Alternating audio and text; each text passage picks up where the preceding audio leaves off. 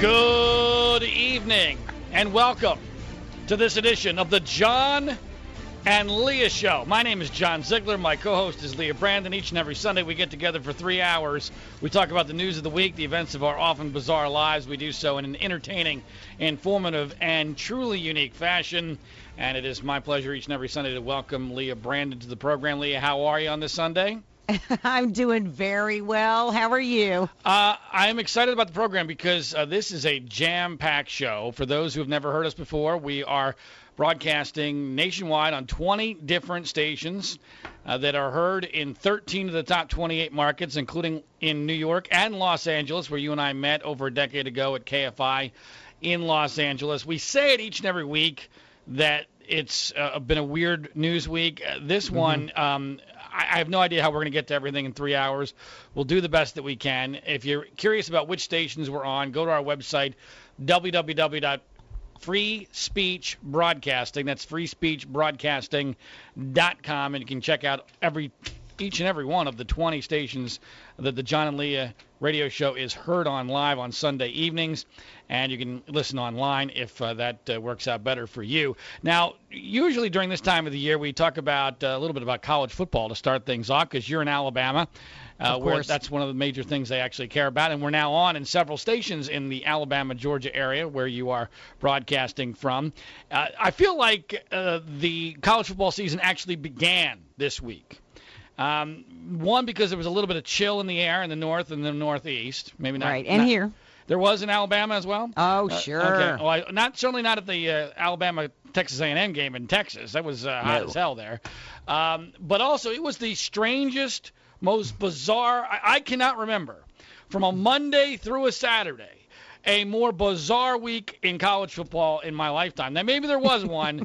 I can't remember it. From Steve Sarkisian from USC getting fired after we said he ought to get fired. That's how we started last week's program, for showing up drunk as the USC head football coach here in the Los Angeles area. And then ending with what happened in the Michigan game, Michigan-Michigan State game yesterday. Obviously, I know you're a big Roll Tide fan, so I'm sure you're happy about your Alabama Crimson Tide. I will maintain what I have said for weeks now, and that is that we are headed for the most discombobulated, most bizarre, most controversial ending to a college football season ever. I have no idea how, when it's all said and done, they're going to be able to pick four teams, because there's so much parity among those top 12 teams or so, right, maybe even more.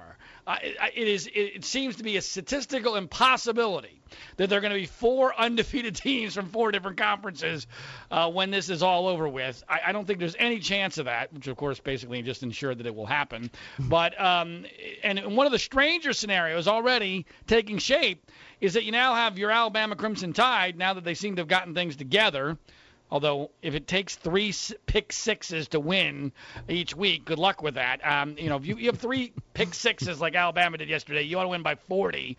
Alabama is really good, but they don't seem to have that, that extra gear that they've had in past years to blow people. That's okay. Okay. Anyway, we won. That's all that matters. Well, but here's the scenario, though.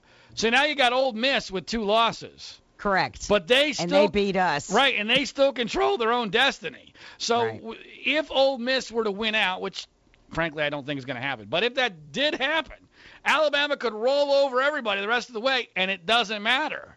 They will be higher ranked, but it won't matter, because they won't go to the SEC championship game. And if you don't go to the SEC championship game, it's really hard to make an argument that you make it into the playoff, regardless of how highly you're ranked. So there's all sorts of crazy scenarios, and I'm sure as the year goes on, we'll talk about a lot of them.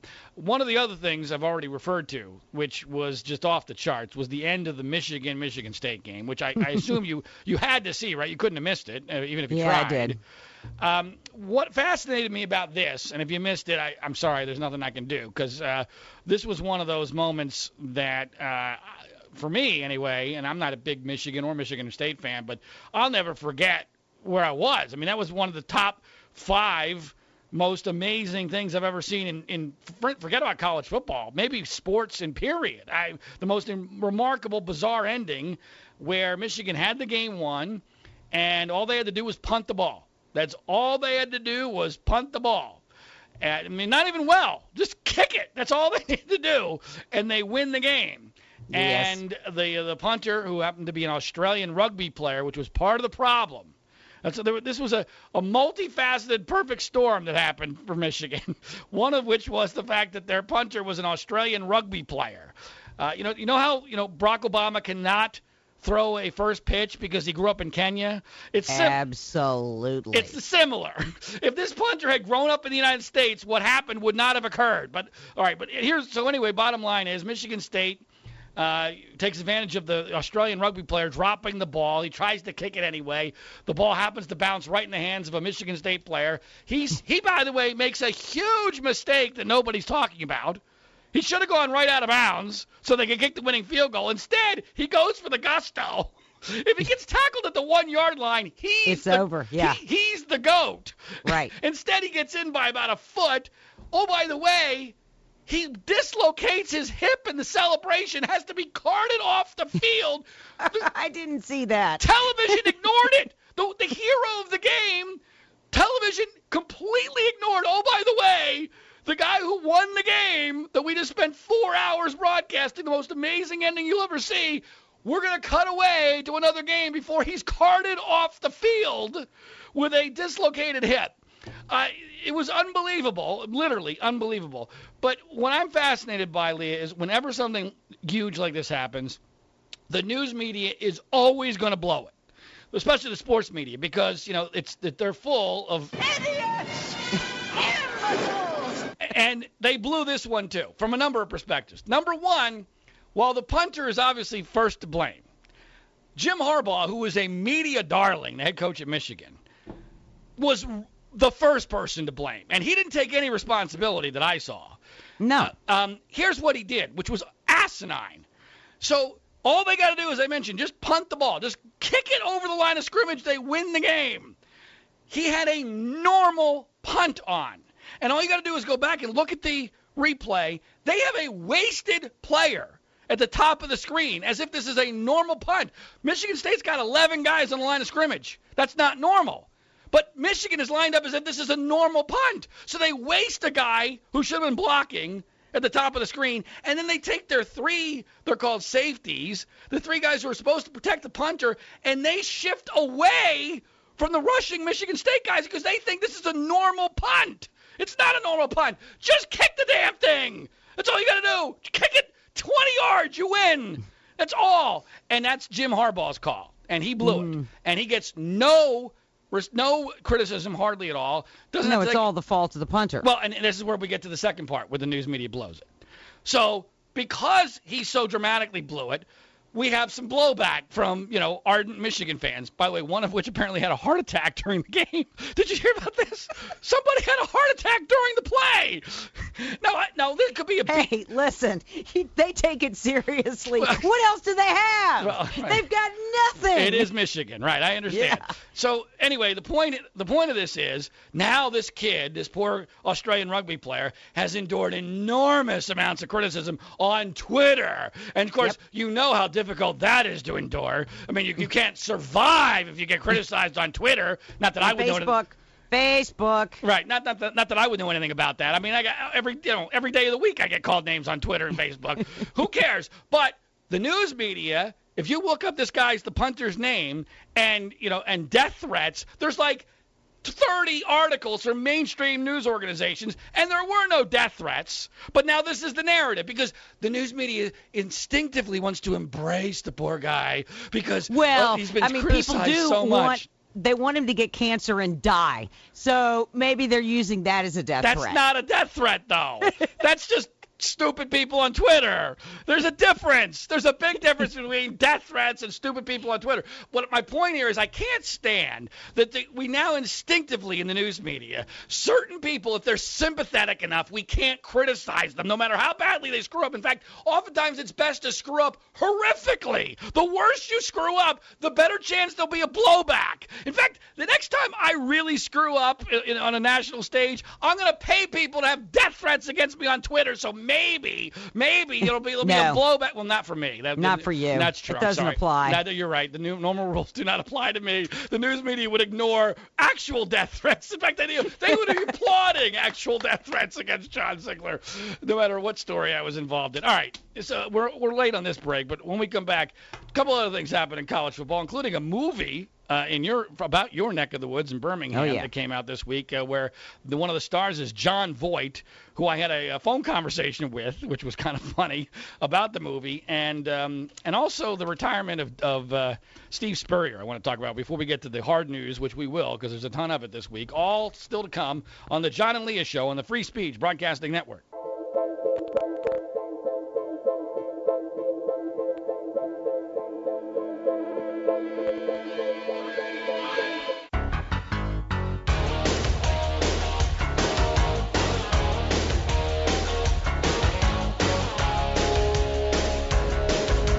Welcome back to the John and Leah Show. My name is John Ziegler. My co-host is Leah Brandon.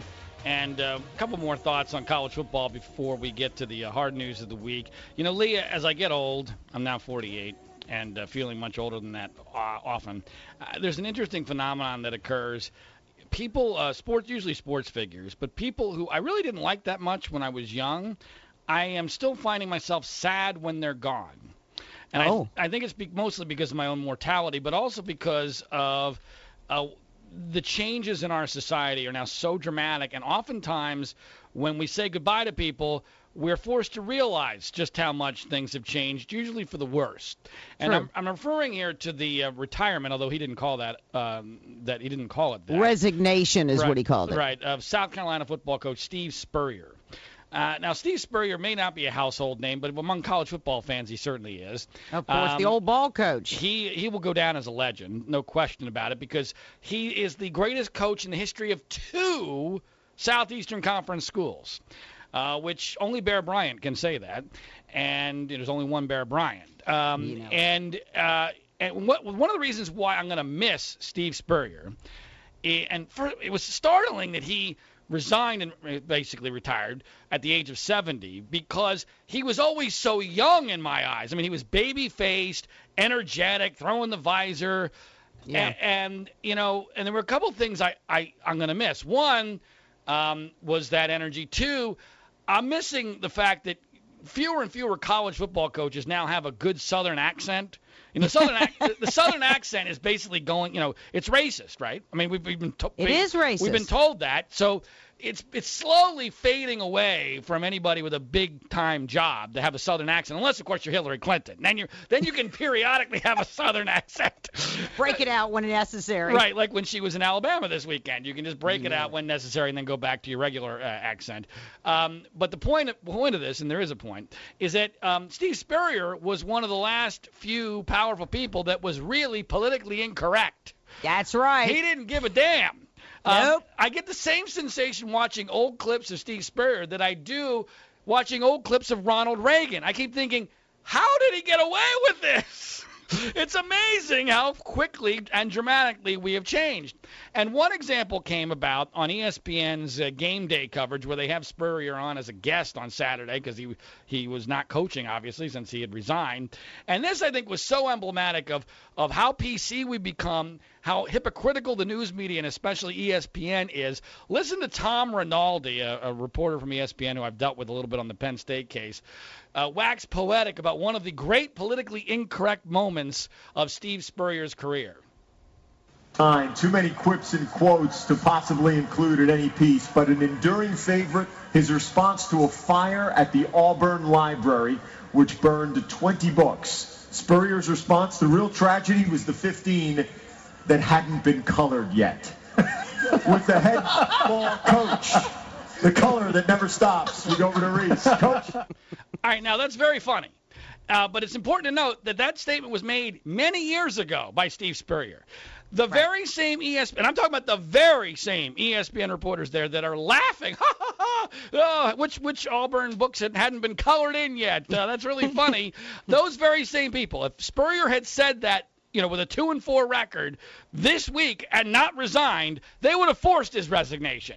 Probably. That would have been deemed politically incorrect and potentially even racist. Now, I realize Auburn's not a black school, but if he had said, let's change one word there. If he had said, if the word football, you know, let's say the football library at Auburn hadn't had the books colored in yet, he's fired because that's deemed racist. So the very same people that are going, oh, it's so funny. How great was this guy? He was such a good quote. They're the reason why no one will say anything anymore, because everyone's so terrified of getting crucified by the liberal PC police at ESPN.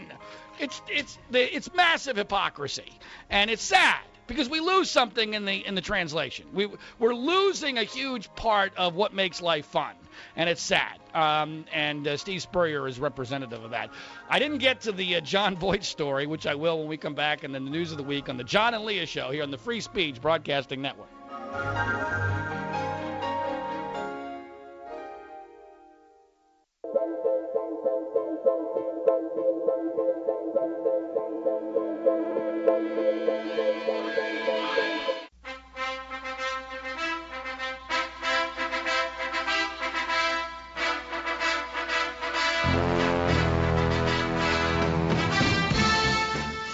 Welcome back. This is the John and Leah Show. My name is John Ziegler. My co-host is Leah Brandon. She broadcasts from Alabama, where people care about guns, Jesus, and college football. I'm from just north of Los Angeles, where people barely even care about themselves. Speaking of college football, a couple more quick minutes on events in that arena before we get to the hard news and the incredible political news of the week, focused around, first of all, the Democratic presidential debate, which we'll do in the next segment. One last thought on Steve Spurrier, Leah Brandon, and his resignation/retirement. It's remarkable to me how we have seen, as college football has changed in every possible way, essentially the death of the long-term legendary coach. I don't know if you're aware of this, but there are now, with Spurrier's departure, only 4 coaches currently coaching who have won national championships. Only 4. And none of them from the 1990s or before. Every single one. Well, we want instant results. Yeah, well, everything's today. The pressures are immense now. And as a result of that, you know, Spurrier, while he clearly got very old very fast in the last couple of years, is only 70 years old. You know, Joe Paterno just a few years ago was still very competitive at the age of 84, and not only was Joe Paterno 84, but somehow he was able to have enough energy to also be in charge of this massive child sex abuse cover-up and still be competitive on the football field. Now, that's amazing. At 84, I mean, you'd think just coaching football and being competitive would be hard enough, but to have a massive cover-up for a former assistant coach, which, by the way, didn't happen, and I've been spending the last 3+ years proving that, is really rather remarkable. But there are no Joe Paternos anymore. There are no Bear Bryants anymore. And now we don't have Steve Spurrier either. And I think there's a loss in that. There's obviously, with everything, there's a happy medium. I mean, sometimes coaches could get to be too godlike, but I think we're now on the other end where we fire coaches, you know, split, and they're gone, or if they're, even if they're successful, they leave and go someplace else. Well, and we've got players leaving earlier too. Yeah, well, that's part of it's all connected. It's all connected in this microwave world. Now, I mentioned Bear Bryant. There is a movie out this weekend that is a true story based in Birmingham, where you're broadcasting from. A movie called Woodlawn, which is in theaters nationwide. It's basically the story. Well, why don't you describe it, since you're there in Birmingham? Why don't you describe the story? Well, Woodlawn, it's set in 1973 when there was still, there's no secret, there was some racial tension here in Birmingham, and desegregation was happening. And so at Woodlawn High School, there was a lot of chaos when the desegregation happened. So the football team there, they just couldn't get it together. They were having, chaos, a lot of hate, crosses burning, all kinds of stuff happening. They brought in a chaplain for the team. The entire team gave themselves over to Jesus, and it was this inspirational, awakening that happened with even the community. So that's basically what it's about. And one of the key players on the team ends up going to Alabama. Yes. And Tony Nathan, a black guy who played for Bear Bryant. And Bear Bryant is there are a lot of people who are on both ends of the fence, and I'm one of those that believes actually Bear Bryant was instrumental in desegregating the South. You could look at the record book in a couple different ways there, but Bear Bryant is a character in this movie, and he's played by Academy Award winner John Voight. Of course, it's rather pathetic that John Voight is now more well-known probably for being the father of Angelina Jolie than he is for being one of the great actors of our time. But he is playing Bear Bryant in this movie, which opened this particular weekend. And when I found out about this, very late on Friday, because I know John Voight a little bit, because we're both part of this secret underground. Yeah, not real. I'm not really part of it anymore, and it's not really secret anymore. It's called Friends of Abe, this conservative Hollywood organization. And John Voight is one of the very few, big stars that's in the organization. So I wanted to see if he would come on the program to talk about playing Bear Bryant. And I called him up. I had no idea. I must have gotten him pretty late at night because he was in England. So I felt badly about that. Uh-oh. And so we talked a little bit about it. He thought, I'm not back to this country for a couple weeks. By then it's going to be old news. It's probably, not a great idea for me to do the interview about the movie. I said, well, but can I just talk to you a little bit about Bear Bryant a little bit? And it got to a weird. Have you ever one of these situations where you're not sure if you're doing an interview or you're not? Yes, I have been. Okay, well, I didn't know whether I was interviewing John Voight or not, but I thought I was recording it because I thought when he started talking about the movie that meant it was okay because you can tell the difference in a voice inflection when someone they're on. Right, he was on. He was absolutely on talking about Bear Bryant in glowing terms and what it was like to play him. And let's hear it then. Well, the problem – I'd love to be able to play it for you, Leah, except there's a problem. So I get off the phone. I'm thinking – I took about 5 or 6 minutes more of his time for him to talk about Bear Bryant. I thought, that was good. Let me hear it. So I stick in the disc into my computer to find the file, and I've got 8 million files on this thing, and I spent hours looking for it. I found the file of the phone call I made to John Voight's other phone number, which didn't get answered. I did not find the file for the phone call to John Voight's actual phone call. Hey, John, listen. Can we do a do-over? Now, yeah, I was not going to call John Voight when it was 11 or 12 o'clock in England to do an interview that he didn't want to do the first time, didn't know he was doing the first time. I was not going to do that. But suffice to say, he had glowing things to say about Bear Bryant. And, if you're into that type of movie, obviously extremely religious, conservative, and not your normal Hollywood type of movie, then, go and see Woodlawn, which is the best I can say for it. I have not seen it yet. I will see it this week. People on your Facebook page seem to like it. So yes. I take that for whatever it's worth. All right. So when we come back, a ton of stuff to talk about that's much more interesting than John blowing interviews with John Voight, including the Democratic presidential debate, which we'll discuss when we return on the John and Leah Show on the Free Speech Broadcasting Network.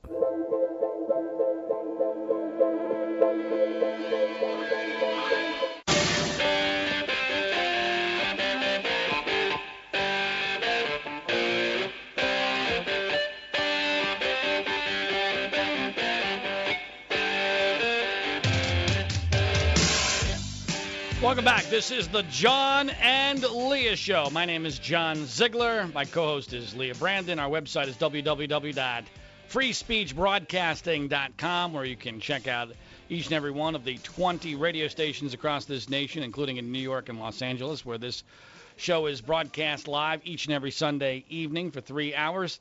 And every single week, we take a look at the race for the White House 2016. This week, the Democrats finally had their first debate. And, of course, we saw the first two debates on the Republican side, where essentially the media's entire goal was to get in the candidates in as many fistfights as possible and to pave the path for the Democratic nominee as best they possibly could. Leah, that's right. I'm sure the Democratic debate was exactly the same way. No, yes. They did everything that they could to prop up Hillary. And in fact, before the debate was even over, the mainstream media declared that Hillary was the winner. But that drew a huge backlash from supporters of Bernie Sanders, making their thoughts well known all over Twitter. Clinton has been under scrutiny, of course, for her private, unsecured server. And Bernie Sanders really could have hit her hard on this topic, but at the debate, he chose to bail her out instead. The American people are sick and tired of hearing about your damn emails. Thank you. Me too. Me too. You know? Yeah, so lots in the mainstream media declared that subject closed. Now, one question for the candidates was to name the enemies that they have made in their political careers that they're the most proud of, and I thought Hillary's answer was interesting. Well, in addition to the NRA, the health insurance companies, the drug companies, the Iranians, probably the Republicans. The Republicans. Oh, and by the way, Hillary was in Birmingham last night, and she reached back to 2008 to pull out her good old fake Southern accent again. Oh, yeah? Oh, yeah, she did. Here's what it sounds like. I don't feel no ways tired. I come too far from where I started from. Yeah. Now, to be clear, so, that was 2008, not this past weekend. This past weekend, she definitely broke out the Southern accent, but it wasn't quite as dramatic or flat-out racist as, because that was in front of a black audience, I believe. Yes. So this was much more subtle, but still clearly fraudulent. And you can see, I think it's still on the top of the Drudge Report. If you go to the Drudge Report, you can see and listen to Hillary's fake Southern accent. Okay. Is that all you got on the Democratic debate, Leah? Yeah, that's it. I've got some more stuff, but hey, it's not as interesting as you are, so go ahead. Well, I'll try to be more interesting than the stuff we'll never hear that you have. You should have more confidence in your reporting, Leah, I'm sure. But you know, how much can we listen to of Hillary, honestly? Okay, well, if that's all you got, then you're right. I'll be more interesting. All right, here's the deal. Now, first of all, on this Bernie Sanders bit with him absolving her of responsibility, we're sick and tired of hearing about the damn emails. Now, this will probably help Hillary in the general election because, as you said, it basically sends a signal to the media, who apparently was cheering, according to numerous reports, was cheering when Bernie Sanders said that. It's a signal that, you know, it gives an excuse to the media to eventually just let this thing die. Unless there's an indictment, which you and I have said numerous times before, unless there's an indictment by the time the general election comes around, this story is not going to be on the front burner and might be completely gone and will not be at the front of the minds of voters in November of 2016. So in that way, he may have helped. I am a contrarian by nature. But my view of how this impacts the Democratic race is contrary to the conventional wisdom of the media morons. I actually think this was a brilliant move by Bernie Sanders. A brilliant move. Now, it might have been by accident. See, Sanders and Trump are very similar. You can never tell if what they've done is genius because of genius or just dumb luck.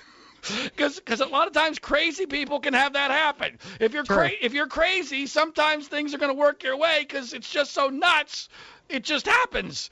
That might be what's happening here. Because I don't consider Sanders to be a brilliant guy. He's obviously a socialist. So how bright could he be? He also seems a bit nuts. But here's why I think it was a genius move.